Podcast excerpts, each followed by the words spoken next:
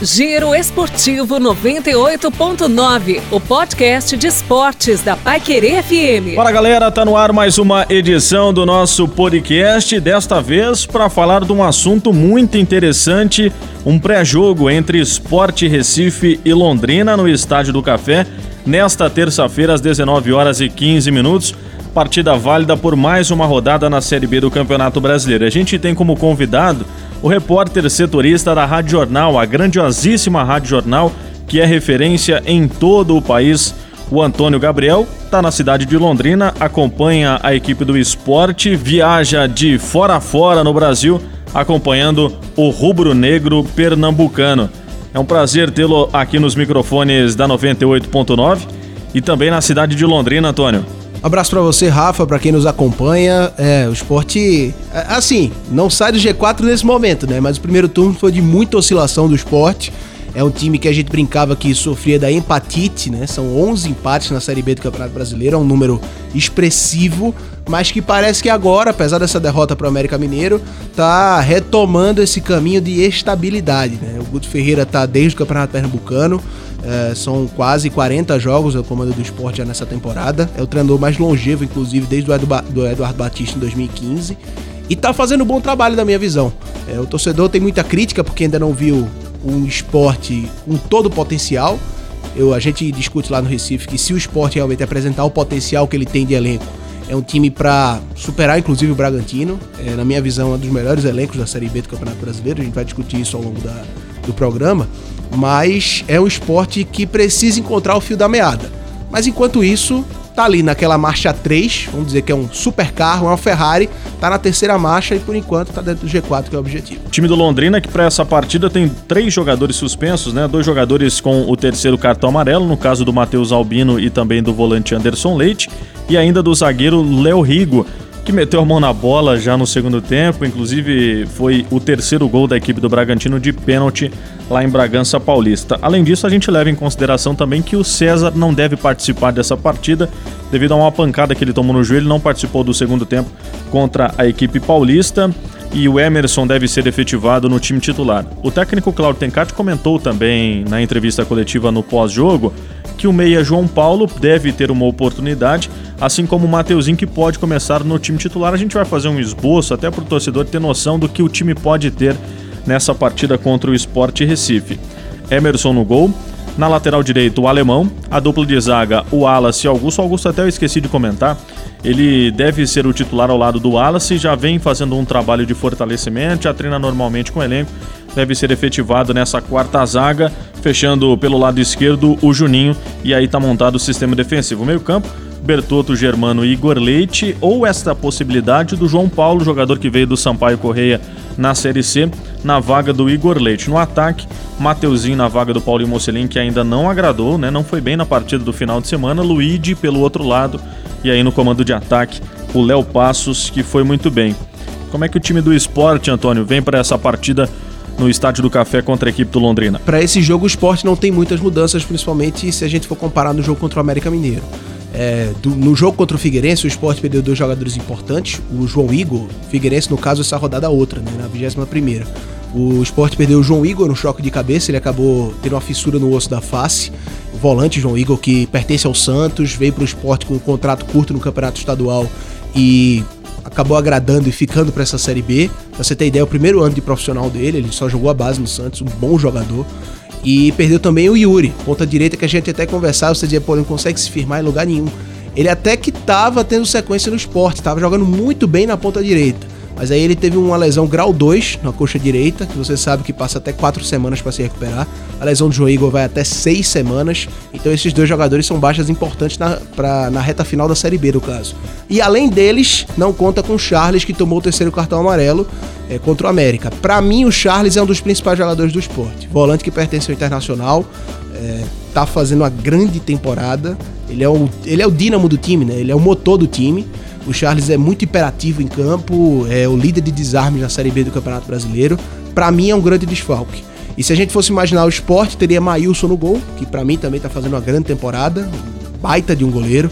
Na direita o Norberto, também conhecido de América Mineiro e tudo mais. O Adrielson, que é prata da casa, jogou o torneio de Toulon com a seleção brasileira. O Rafael Thierry na zaga, junto com o Adrielson. Na esquerda, o Sander, que é o capitão do time. No meio, vem o Marcão como primeiro volante. Marcão, inclusive, a gente apelida ele de Marcão Madeirada, porque na primeira coletiva dele no Sport, ele disse assim: não, eu sou o tipo de volante que chega pra dar madeirada mesmo, não tenho conversa. Ele é o primeiro volante realmente de desarme, mais posicional. O segundo volante deve ser o William Farias, fazendo sua estreia como titular. O William Farias todo mundo conhece, do Vitória, enfim. E o Leandrinho na armação. Na ponta esquerda, o Guilherme, ex-Botafogo, ex-Curitiba. O Brocador, que é o artilheiro do time, como centroavante. E na ponta direita tem uma disputa entre Ian, garoto da base do Palmeiras, e o Marcinho, que chegou recentemente do Goiás. Bom, eu até ia te perguntar sobre o Hernani Brocador, porque lá em Recife, né, pelo amor de Deus, atropelou a zaga do Londrina, o Marcones até hoje sonha com ele. Então, já tá confirmado, vai jogar. Vai jogar, o Brocador joga, ele... eu não vejo o Brocador exatamente como um craque. Eu acho que o Brocador é um grande centroavante, é um centroavante oportunista. Ele é um cara que sabe ler a grande área como poucos, se posiciona muito bem, tem uma característica de finalização que é talvez a principal dele. Ele perde poucos gols, de fato, ele sabe tirar do goleiro em lances cara a cara, tem um bom cabeceio também, mas ele é um cara que sabe se posicionar mais do que tudo. Portanto, o Brocador acaba sendo esse jogador importante para o Sport e de muita movimentação. O Brocador joga sempre saindo da área, ele tem pulmão para isso e dá um dinamismo diferente no ataque do Sport por conta disso. Bom, é um time que a gente já disse que tem a sua qualidade. No primeiro turno, o time do Londrina foi derrotado lá na Ilha do Retiro, que tem na sua grande força o torcedor que é completamente apaixonado pelo esporte e fez muita diferença e faz diferença nos jogos dentro de casa. Fora de casa, pensando no jogo dessa terça-feira, o esporte tem mais facilidade em jogar sem pressão fora de casa do que dentro de casa, como tem acontecido na ilha? Você sabe que o Sport tem 17 jogos fora de casa, 8 vitórias, 5 empates e 4 derrotas. É um time que se porta bem fora de casa. O último jogo fora do Sport foi contra o Figueirense. Eu não vou dizer pra você que o Sport fez uma partida brilhante, mas eu vejo que o Sport jogou como se deve jogar uma Série B. O Sport... Pra você jogar fora de casa a Série B do Campeonato Brasileiro, você sabe, é o tipo de competição que às vezes exige muito mais de leitura, de posicionamento, de comportamento, do que realmente de um time de posse de bola, toca pra lá e pra cá e controla o adversário. O Sport foi reativo contra o Figueirense e cirúrgico. Fez 2 gols em 2 jogadas de contra-ataque, se defendeu muito bem e ganhou a partida. Eu acho que essa postura do Sport é muito interessante e é a postura que ganha jogo na Série B.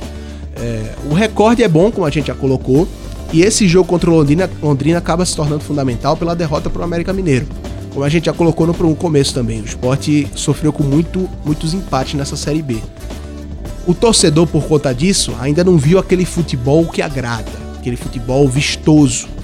E perder o jogo para o América em casa e voltar, por exemplo, com o empate ou com a derrota do Londrina para o Recife, pode colocar o Guto na corda bamba, acredite se quiser. Pra mim, o trabalho do Guto é pra ter muito mais confiança do que ele tem da torcida, né? O torcedor tem um pé atrás com o Guto por conta desses empates. Mas, se ele não consegue um bom resultado, a pressão começa a aumentar pro jogo que acontece na rodada seguinte lá na Ilha do Retiro contra o Operário. Sempre a gente brinca aqui na 98.9, Antônio, com relação a um palpite pro jogo. Nosso comentarista Márcio Alcântara sempre fala 2x1. Pode ser o Barcelona que ele fala 2x1. Você consegue palpitar um placar para essa partida entre Londrina e Sport Recife? Ou é muito difícil prever alguma coisa para esse jogo? Eu acredito que seja muito difícil, mas eu consigo imaginar um comportamento. O Sport, todas as vezes que foi acossado ou pressionado pelo seu torcedor, reagiu muito bem. Eu lembro nessa Série B recentemente, na virada do turno, o jogo contra o Botafogo de Ribeirão Preto na Arena Pernambuco. O Sport vinha de 3 ou 4 empates consecutivos, o torcedor já estava por aqui, pé da vida com o Guto Ferreira, com os jogadores, exigindo um maior desempenho em campo, e entrou em campo contra o Botafogo de Ribeirão, que estava muito bem na tabela naquela oportunidade, enfiou um 3x0, sonoro, e sem deixar o Botafogo jogar. O Sport talvez tenha feito sua melhor partida na Série B naquele dia, e o torcedor que estava bem chateado saiu com um sorriso no rosto da arena. Por essa imagem, por esse pensamento, o jogo contra o Bragantino também, o Sport vinha muito pressionado e jogou muito contra o Bragantino na Ilha, apesar de ter virado o jogo no final, mas jogou muito contra o Bragantino, amassou o Bragantino na Ilha do Retiro. Por essa ideia, se imaginar que o torcedor tá pé da vida e pressionando por conta da derrota para o América Mineiro, e está, o Sport entra em campo com um comportamento um pouco mais agressivo contra o Londrina. Se isso de fato acontecer, como eu imagino, eu acabo enxergando também uma vitória do Sport, que, com todo respeito do mundo, enxergo ser um time muito mais qualificado do que o Londrina. Mas não dá para também comparar, não dá para cravar um placar, pelo menos na minha visão, porque o próprio Londrina do Tencate vive uma fase ruim na Série B. E jogar em casa na Série B é obrigação de pontuar, obrigação de vencer. Você não vai para canto nenhum na Série B do Campeonato Brasileiro se você não faz o dever de casa. Então há um interesse gigante de ambos os lados. O Londrina venceu o Sport da moral, como venceu o Coritiba, da moral. O Sport venceu o Londrina, prova ao seu torcedor que tá no caminho certo. Vamos, pra não ficar em cima do muro, vou apostar na vitória do Sport, até pra ser barrista, né? Mas eu vou colocar um 2-0. Gols? Bota do Brocador. E o Norberto fez gol na partida contra o Figueirense, mas o raio não cai duas vezes no mesmo lugar, não. O Brocador faz gol e o Guilherme faz gol, volta a marcar. Legal. Esse Antônio Gabriel, repórter setorista da Rádio Jornal, cobrindo a equipe do Sport Recife. Pô, muito bacana esse papo, essa resenha aqui pro nosso podcast de Esportivo 98.9 nas plataformas digitais. E tomara que seja o placar inverso, né? 2-0 pro Tubarão. É verdade, é verdade. É assim, né? Fazer o quê? Cada um tá brigando pelo seu na Série B. Londrina, a gente até conversava, eu falava pra você, lá na rádio, no começo da temporada, no começo da Série B, a gente viu Londrina lá em cima. A gente conversava, pô, será que é o ano finalmente, né? Porque o Londrina faz umas 2 ou 3 temporadas que fica ali na beira do G4, termina em 6º, 5º e não sobe. A gente até, pô, será que é esse o ano? O Londrina deu trabalho pro Sport na Ilha, mas o Brocador acabou comendo o jogo, né? Então, quem sabe isso não pode acontecer novamente. Seja sempre muito bem-vindo à cidade de Londrina e também aos microfones da Paiquerê FM 98.9, Antônio. Vocês também, quando aparecer lá em Recife é só ligar que a gente dá uma volta lá. Só não dá pra ir pra Boa Viagem, que não é muito bom tomar banho, não. Giro Esportivo 98.9. A informação do esporte na palma da sua mão.